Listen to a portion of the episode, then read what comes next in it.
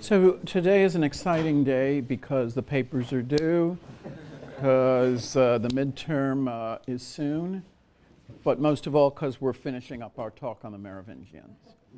Uh, questions, comments, cat names?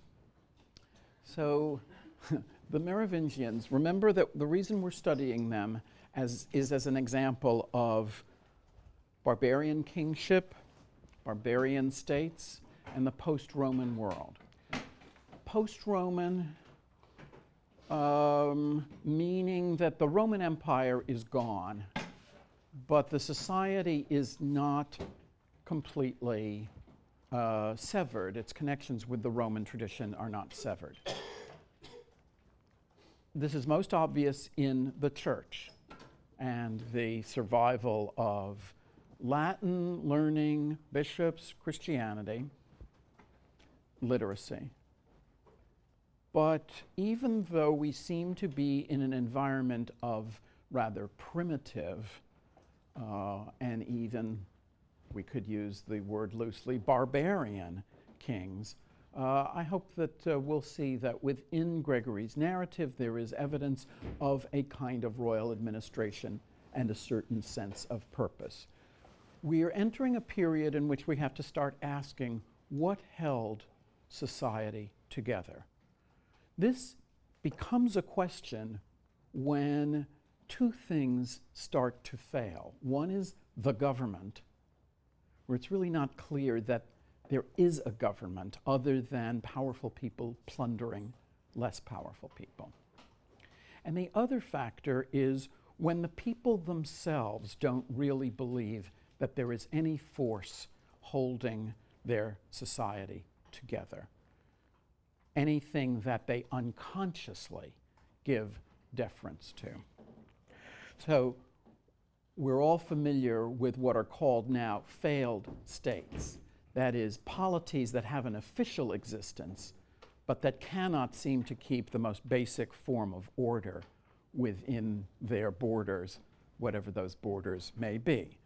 So, uh, unfortunate states like Somalia, or no longer but uh, 10 years ago, Liberia, Sierra Leone, were examples of failed states. And this is a phenomena that has grown in the contemporary world. In the Middle Ages, and here we're talking about the period from the collapse of Roman authority in the West in the 5th century until um, at least the 12th century, there are various kinds of societies that are held together. They're not as anarchic as Somalia, uh, actually, but they are not held together by government in the sense that we understand it. They are held together partly by informal social networks and ties, things like kinship, family, private vengeance, religion. But by having to ask the question, what holds society together, you are already making a kind of statement about the sort of society you're talking about. I would say that the United States has, for most of its history, been a polity in which this kind of question didn't have to be asked. It's not that people loved the government or even particularly deferred to it, but that in their everyday life, in their everyday gestures, and in their everyday assumptions, they assumed that they were protected. They normally did not have to go out with a weapon in order to feel that they would not be robbed. There are exceptional communities in the, uh, uh, where that's not been true. But generally speaking, you could assume that uh, uh, the police or the police forces intimidated uh, criminals or potential evildoers. You would, you know, send your bills in by mail, assuming that they would arrive, that a government agency would take care of the transport of them. You might try not to pay as much taxes as you perhaps owed, but you wouldn't really try to just be under the radar of the government because you would assume that you couldn't do that. You would have to make some kind of tax payment. And on and on, educating your children, uh, signing up for Social Security, um, you know, being part of a community. The mark of privilege, then, historically, is not having to think about the ties that hold your society together. If you had to come up with a standard with which to measure human happiness, that might not be such a bad one. Now, there are other forms of human happiness, total independence. The idea of, you know, the person who uh, lives out somewhere on a farm and is completely self sufficient, has all of the food that they need, either that they catch or cultivate, uh, lives in some kind of wonderful climate in which the food grows on trees. Dreams of authors uh, of the 19th century in Europe and America about the South Sea Islanders. Uh, so we have in our imagination the idea of living a blissful life without any particular social ties or only the most uh, casual ones. But I think we all know that usually um, such an existence, when it in fact exists at all, is an invitation for someone else to plunder it and to steal it. Part of the reason for social ties is company, part of the reason for social ties is protection. So, in asking what held barbarian societies together, we're asking something that's more than just a banal question of medieval sociology. We're asking a question about the fundamental nature of a society that is um, not so unsuccessful as people think. You know, again, nobody wakes up in 560 AD saying how unfortunate it is that they're alive in the Dark Ages. They didn't call it the Dark Ages. They didn't think it was the Dark Ages. Um, and uh, it wasn't the Dark Ages, as I hope to show. Now, Gregory of Tours is a great source because he gives a lot of very miscellaneous information. He's perhaps a, a source who likes violence, though. He likes violence for reasons we were talking about last week.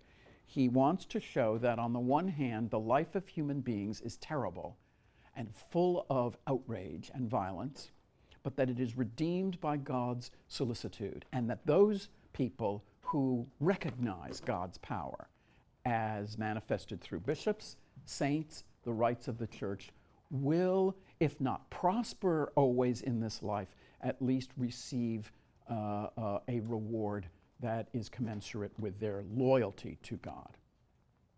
Gregory is a pessimist. One of the reasons, one of the themes that guides this work, I was going to say one of the reasons he wrote this work, but I don't want to kind of venture that far out. One of the aspects that unites this work is a sense of the decline of the Franks from the model, Clovis, to the fools that he feels he has to deal with, like Chilperic. Three generations the generation of Clovis, the generation of Clovis's sons, the generation of Clovis's grandsons, each one worse than the one before it.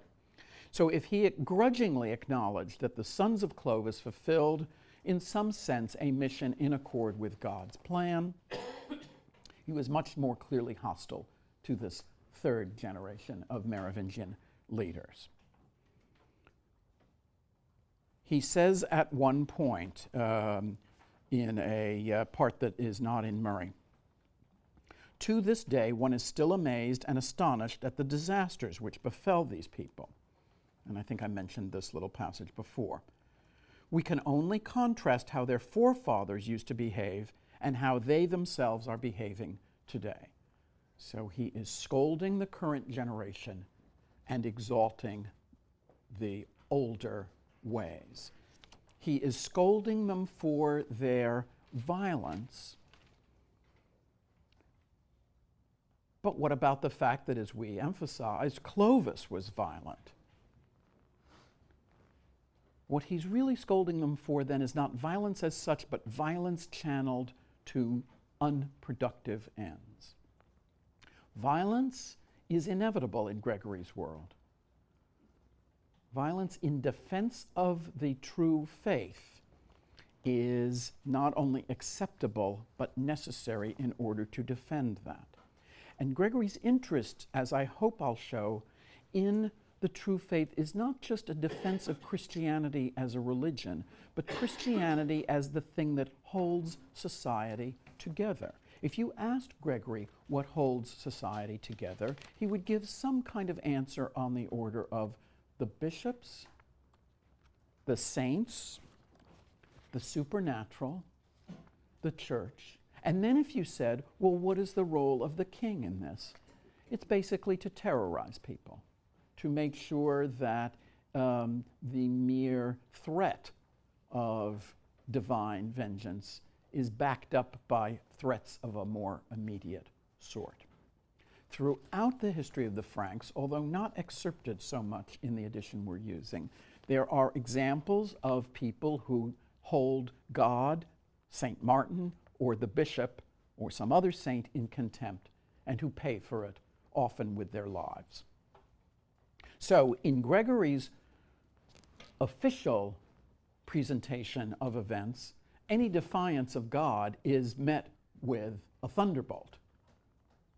But he's not actually a fool. I know in the dark moments of 2 a.m. reading Gregory, that thought may have crossed your mind. And, and I know that you repressed it very quickly. Um, and uh, it's evil of me even to raise it. But lest you think that he's just a credulous guy who lived in the 6th century AD and whatever, he uh, is perceptive and he understands that most people, most of the time, thunderbolts of God notwithstanding, need something a little more immediate to whip them into shape. That is, to follow uh, uh, a kind of basic civil order. And that is supposed to be the ruler.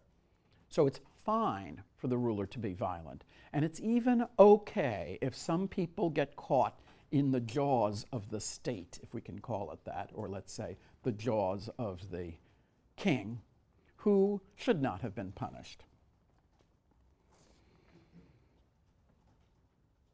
But look at the people he's dealing with.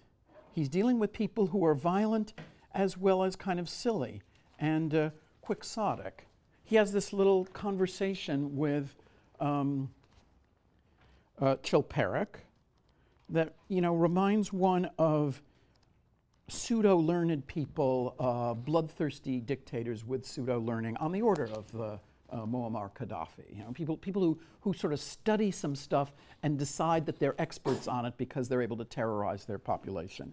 So um, Chilperic issued a circular, this is on page 111 a circular to the effect that the Holy Trinity was to refer not to distinct persons, but only God. Um, that it's unseemly for God to be called a person like a mortal of flesh and blood. He also declared that the Father is the same as the Son, and the Holy Spirit is the same as the Father and the Son. Well, you know, people had died, and they certainly had written huge controversial works and had lots of councils over this issue. Uh, this is not right. Uh, this, nobody actually really believes this in Christianity. This is how it appeared to the prophets and patriarchs, he said, and this is how the law itself proclaimed him, meaning Christ. And he then tells Gregory, okay, this is the law I want you and the other members of the church to believe. And Gregory said, give up this false belief. You must observe the doctrines passed on to us by other teachers of the church who followed in the footsteps of the apostles. The teaching furnished by Hilary and Eusebius, and the confession you yourself made at baptism. He's got to say this. I mean, he is very courageous to say this to the king.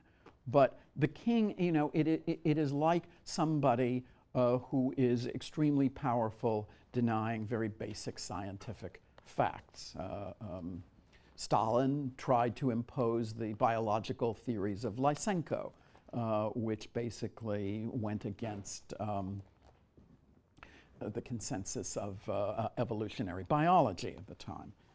Um, so this kind of pseudo-learning is uh, a, a, feature of people who, since they're being acclaimed as geniuses and as leaders, assume that their expertise carries over into all sorts of fields. Well, the king grows angry. He says, it's quite obvious that I regard Hilary and Eusebius as my bitterest opponents on this issue.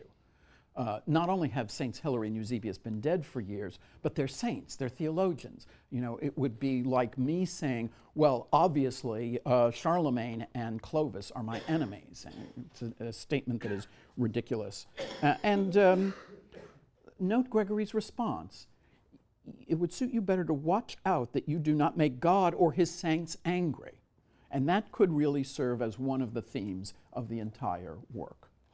For you should know that the Father, Son, and Holy Spirit are all distinct in person. And then he goes on to the theological um, uh, justification. And then the king's response is I'm going to find some people smarter than you are. And Gregory says such a person will not be smarter, but an idiot. Anyone who wants to follow what you propose would be an idiot. Grinding his teeth at this response, he said, No more. And then another uh, uh, visit, uh, another bishop is consulted. Uh, so the king gives this up, and then he starts writing a treatise on the alphabet and, and wants to add some letters and tells the teachers that the educational system needs to be modified to include these letters. Well, I go into this digression to show you, first of all, uh, Chilperic actually is literate. He is actually educated. He's at least educated enough to have half baked ideas. Uh, and that's more than some kings of this time and later will be. He tried writing poetry as well. He also tried to depose Gregory as bishop, which is in, in, in some later books. Who are these people then? What is the basis of their power? The kingship is in large measure based on inherited status. The Merovingian family had an aura of sacredness and prestige that made it impossible to conceive of anybody not of their bloodline ruling. This power is partly the prestige of Clovis, who is seen as really the father of his people, bringing them into what would become France or the land, land of the Franks and converting to Christianity. But a lot of the prestige is what might be called pre Christian the long hair, the riding around in carts, four wheeled carts. And we've seen that the long hair is quite crucial. Once it's cut in a humiliating manner, the representative of the family loses some crucial kind of prestige. Remember that choice pretended to, to Queen Clotilda the scissors or the sword? Do you want your grandchildren scalped or, you know, at least uh, given a uh, military uh, haircut or uh, actually a monastic haircut in this context? Or, or do you want them killed? And she's so angry at this that she, in fact, says killed. That shows you at least the uh, um, humiliation that is involved in this haircutting. These kings also practice something on the order of polygamy. They are Christians, but they are still tribal leaders in a society in which the possession of mm, women, in the plural, is a sign of status. Um, one passage that describes a number of different things uh, uh, fairly usefully.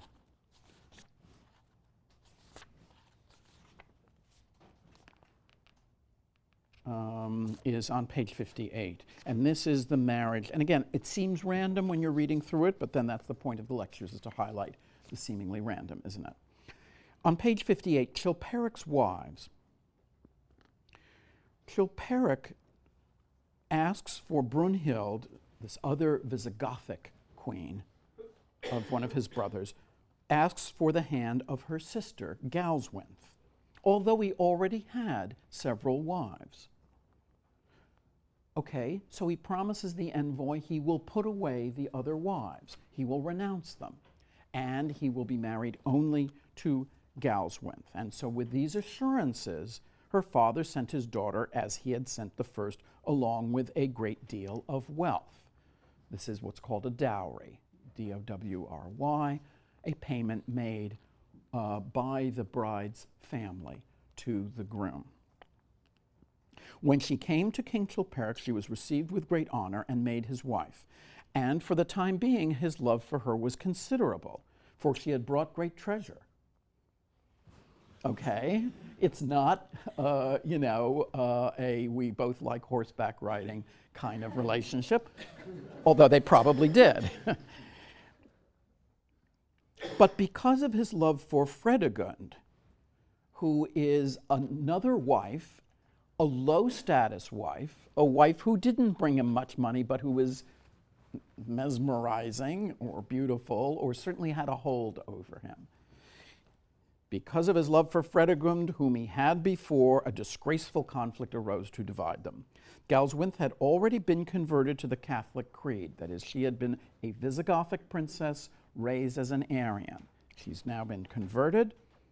She complained to the king of the wrongs she constantly had to endure and said that he had no respect for her. Finally, she asked him to give her her freedom to return to her native land if she left the treasures that she had brought him, which seems like a reasonable deal.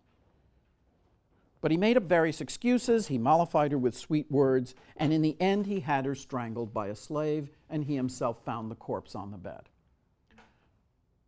Why didn't he just let her go? Keeping the treasure? Um, humiliating, probably. It's better to kill her. Uh, uh, why didn't he do what he said he did? He, you know, he's a barbarian ruler. After her death, God revealed a great sign of his power. A lamp burned before her tomb, suspended by a cord. Without anyone touching it, the cord broke and the lamp fell to the pavement. The hard pavement gave way before it, and the lamp, as if it had landed on some kind of soft substance, was buried in the middle and not at all broken. To those who saw it, this did not happen without a great miracle. Well, as miracles go in Gregory of Tours, this is pretty pedestrian. You know, freak accident, the lamp breaks, uh, the exterior breaks, but the, the, the, the, the actual lamp part does not. But it is a sign in Gregory, and these things don't happen at random uh, in Gregory. The king wept over the body, and then, after a few days, took Fredegund back again as his wife. When he did this, his brothers attributed Galswinth's killing to his orders and toppled him from power. Uh, the editor points out that probably they didn't actually. Uh, this is a little bit too pat, and it may be a case of Gregory arranging the world so that the evil get punished uh, in ways that they ought to rather than in the ways that they do or don't. But nevertheless, the portrait is of a um, polygamous king,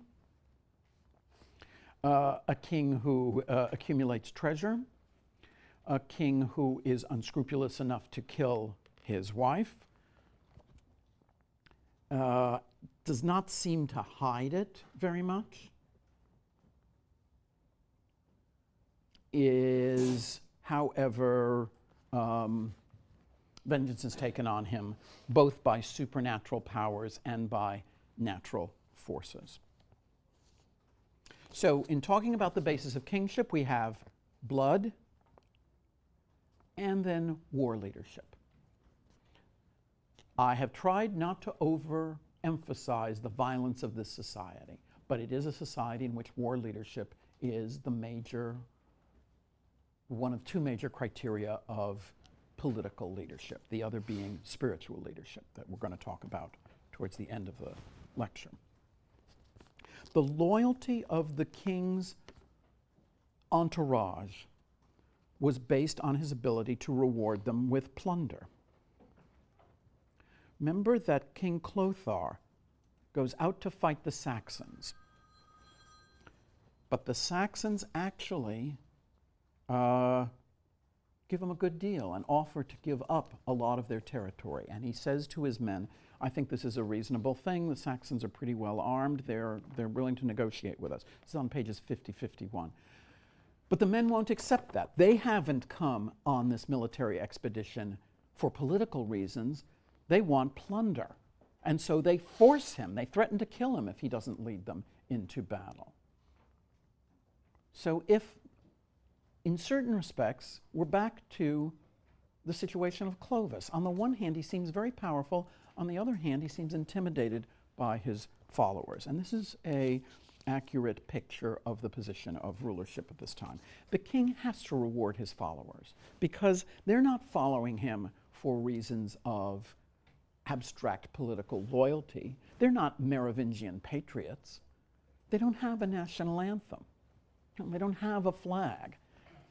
They have a Pledge of Allegiance, but it's a private Pledge of Allegiance of warrior to warrior. He has two ways of rewarding them plunder or land.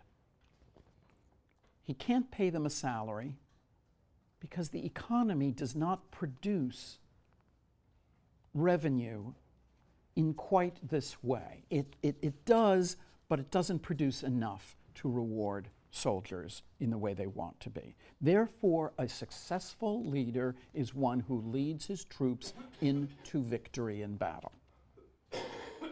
If he doesn't expand his possessions, if he doesn't lead them successfully, he's going to have to start giving away lands that belong to the king or to the state, if we can call it that. And once he starts doing that, he's going to start having a an erosion of his own revenue,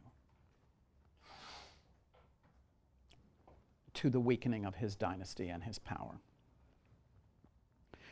For the time being, in the world of Gregory of Tours, the kings are wealthy. Um, there is a, uh, a, description of an extraordinary dowry sent with uh, the, a princess named Rigunth uh, beyond the uh, page assignments uh, that you um, uh, that you read. And um,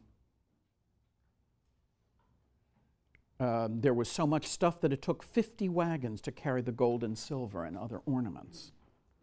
The Franks offered many gifts, some giving gold, some silver, many giving horses, and most garments.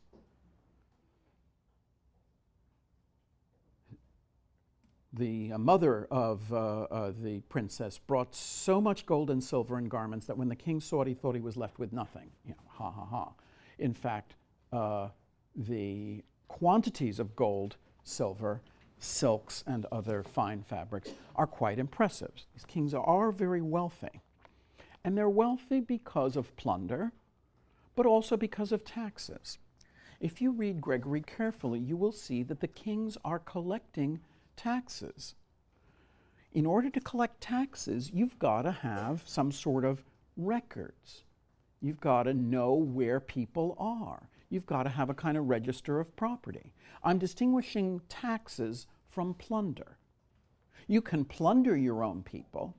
That is, you can just ride around and, and take cattle that happen to be passing by, or, you know, burn people's farms or shake them down, you know, uh, threaten to cut off their ears if they don't cough up uh, uh, a certain amount of uh, uh, money and treasure. The problem with that is, of course, you start killing your own economy, and even barbarian kings recognize that. But, but they do then have a kind of um, uh, administration. And here, again, we have an interesting interaction of what might be called the um, the practical and the superstitious. The death of Chilperic's sons by dysentery, described on page 105. There's a serious epidemic. The epidemic is, of course, announced by portents. Whoever heard of an epidemic disease that wasn't preceded by comets or eclipses or, you know, uh, heavenly phenomena. While the kings were quarreling again, dysentery affected nearly all of Gaul high fever with vomiting, extreme pain in the kidneys, headaches, and neck pain, saffron colored or even green vomit.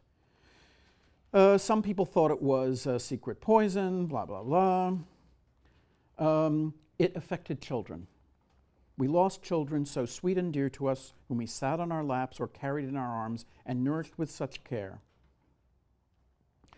Um, Chilperic's younger son became sick. They, when they saw that the end was near, they baptized him. He was doing a little better when his older brother named Clodebert was stricken by the same disease. Now, these are the children of Fredegund, the lower status but extremely powerful concubine, wife, whatever you want to call her. And Fredegund, seeing that they were in danger of death, became repentant. And she says, For a long time the divine goodness has endured our evil doing. Often it has rebuked us with fevers and other afflictions, and repentance did not follow. Look, now we are losing our sons. The tears of the poor, the laments of widows, and the sighs of orphans are killing them. We are left without a reason for gathering up anything. We pile up riches and do not know for whom we gather it. Our treasury will be left without an owner, full of plunder and curses. Where are storehouses? Were our storehouses not already overflowing with wine? Were our barns not already full of grain? Were our treasuries not laden with gold, silver, precious stones, necklaces, and the rest of the trappings of emperors? Look, we are losing what we held to be even more beautiful. Now, please, come, let us burn all the unjust registers. In other words, let's burn the tax registers. Let's burn the records we have of who owes what. And let what was sufficient for your father, King Clothar, be sufficient for us. And then she ordered, brought forward the registers that Marcus, we don't know who he is, had delivered from her cities. She had them thrown in the fire and then turned to the king, who's not eager to have his registers burned, uh, but finally he does. And they stop future assessments, and the kids die anyway.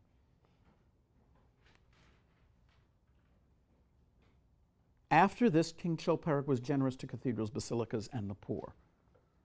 He's sort of learned his lesson.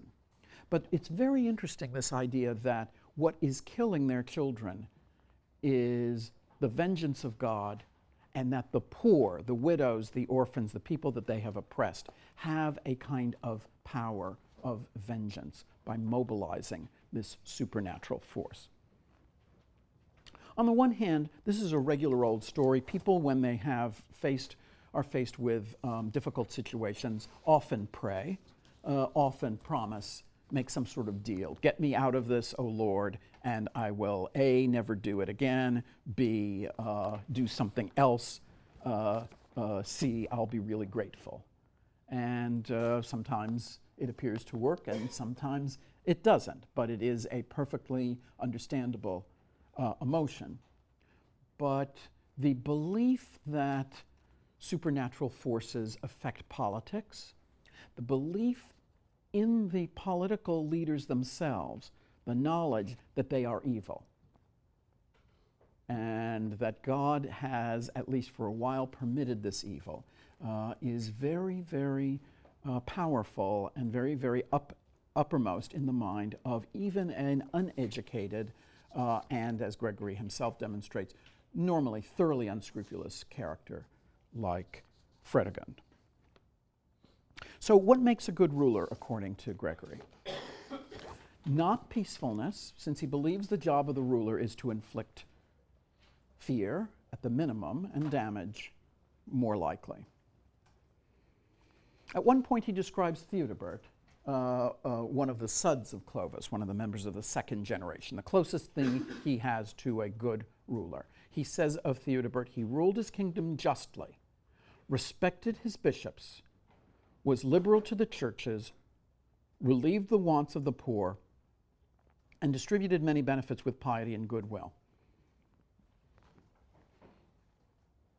So he is a just ruler and an effective one but after that, all of his good qualities uh, amount to treating the church well and treating the poor well, whom the church is supposed to represent. So, in the remainder of the time, we should consider what is the church? What do we mean by the church? Any questions so far?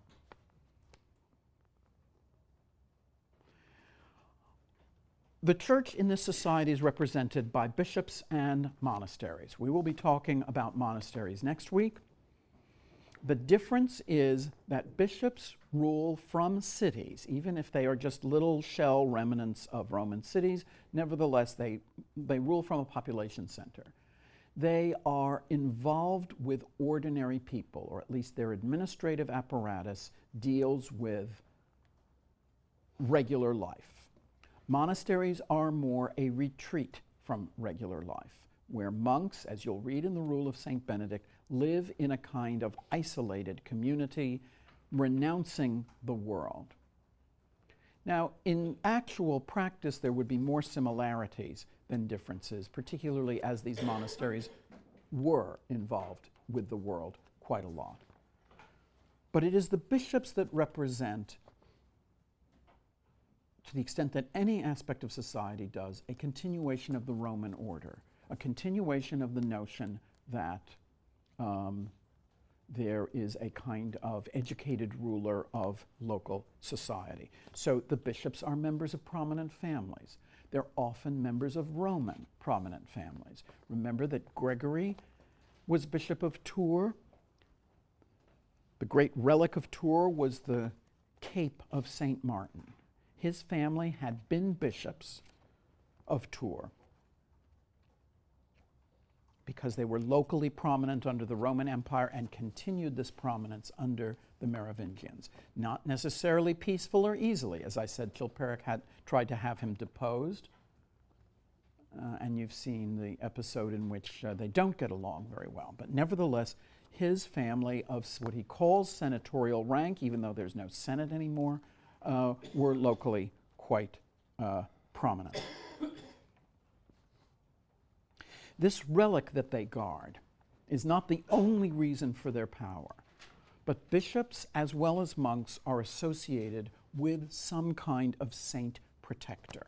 And the saint protects churches that have relics of the saint. A relic could be a bone, like an arm or a jaw, or it could be a piece of clothing associated with a saint. In the case of St. Martin, St. Martin was a military figure whose uh, most famous act of piety was he was he, uh, stopped by a beggar while on horseback and he, um, he split his cloak with a sword and gave part of it to clothe this, uh, uh this beggar. And this uh, relic itself, the cloak or a cappa, uh, was held by the Church of St. Martin of Tours. And indeed, it is uh, thought that the word chapel comes from the word for cape, the f- sort of a sacred space within a church where, in uh, this era, relics would have been kept. We'll talk a lot about relics and why they are powerful. But for now, I do want to talk about the mobilization of sacred power because we don't have to ask the question, you know, well, did it really work? Did this really happen? Uh, uh, did uh, St. Martin really revenge himself on people who plundered lands belonging to him? The important thing is to realize that the conception of the saint is not merely that of a pious respect, but of fear of a uh, living presence. Somebody who, although dead, is not dead in the normal understanding of the word dead. The bishops and monks mobilize a kind of locus of sacred power. Now, uh, again at 2 a.m., after you were done thinking that Gregory was a fool, it may have occurred to you that this sounds a lot like polygamy. This seems to multiply deities it seems to multiply the sites, the places where the sacred has an effect.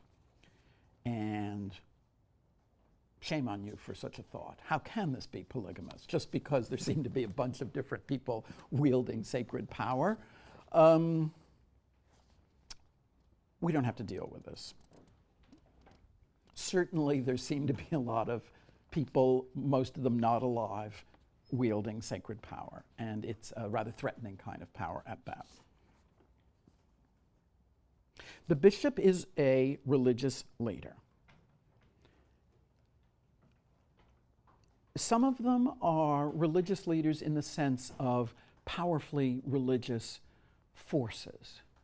but most of them are more squires than preachers. That is, they are landowners, patrons, uh, more or less generous to the poor or to the people of the area that they rule. It's not a religion of deep introspection. We don't have a lot of mystical thinkers in the sixth century. We don't have a whole lot of ethical concern except for the notion of the poor as a um, collection of people with the certain rights to the ear of God. The poor does not mean exactly what it means now the marginal, the people below some kind of income level. It means basically ordinary people without any particular unusual power in society.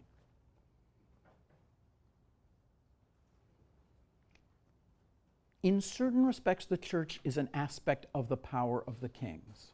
In certain respects, it defies the kings. Gregory himself and his work is full of other examples of bishops who stand up to the ruler and remonstrate with the ruler. That is, scold the ruler.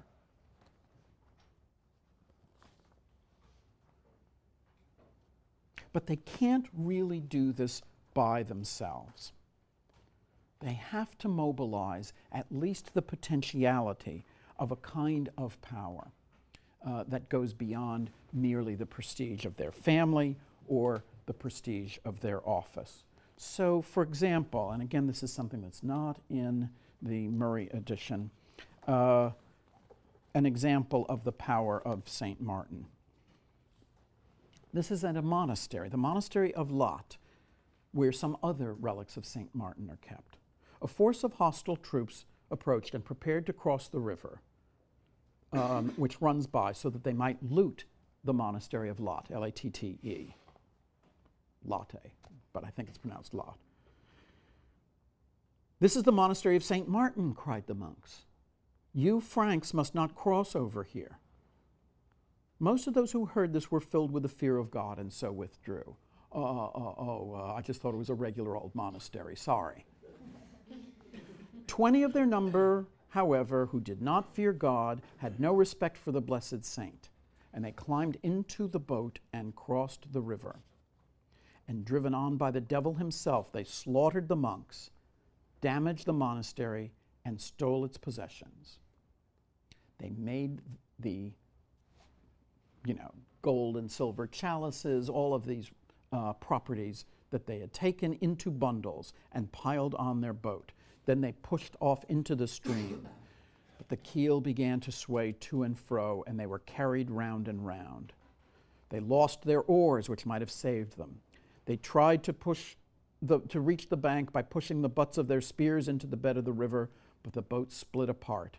They were all pierced through by the points of their own lances. They were killed by their own javelins.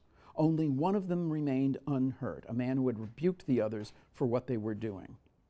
If this anyone thinks this happened by chance, let him consider the fact that one innocent man was saved among so many who were doing evil. After their death, the surviving monks retrieved the corpses from the bed of the river. They buried the dead bodies and replaced their own possessions in their monastery. Okay, so this is what happens to people who plunder monasteries. On the one hand, the story is useful for the fact that they plunder monasteries anyway. And without asking the question, did their boat really sink? Uh, we can see a notion of the violence of society being directed to illegitimate ends and then being punished by the church. In terms of the question that we have been asking, what held society? On page 26, he tells us that the brothers were endowed with great courage and had considerable military resources once again, their power is directed more for good than for bad. And a lot of their power for bad is merely directed at each other. He considers them, in other words, appropriate rulers for savage times.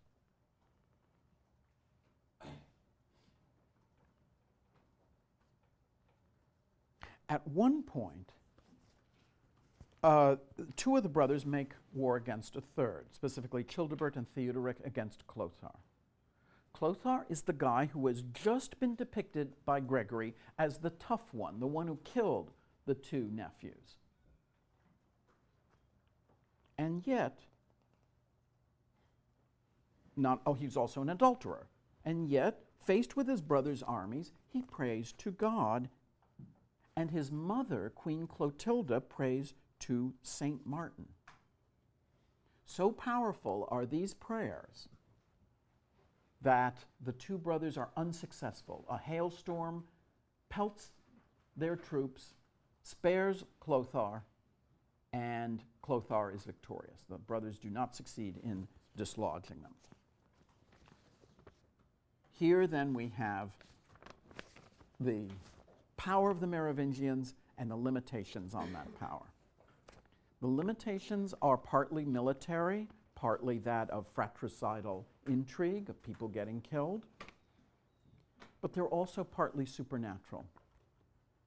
And as you read further into the grandsons of Clovis, people whom Gregory himself has dealings with, particularly the wayward uh, Chilperic, you'll see rulers that Gregory considers to be evil and rulers who are really falling away from the example. But what interests us in our readings for next week is the nature of this society. What's holding it together if its rulers are so violent? Why isn't it not why is it not just falling apart into fragments and shattering. How could this dynasty rule over a polity for um, something on the order of 250 years? Uh, have fun with the papers, have fun with Gregory, and we'll talk uh, next week. Thanks.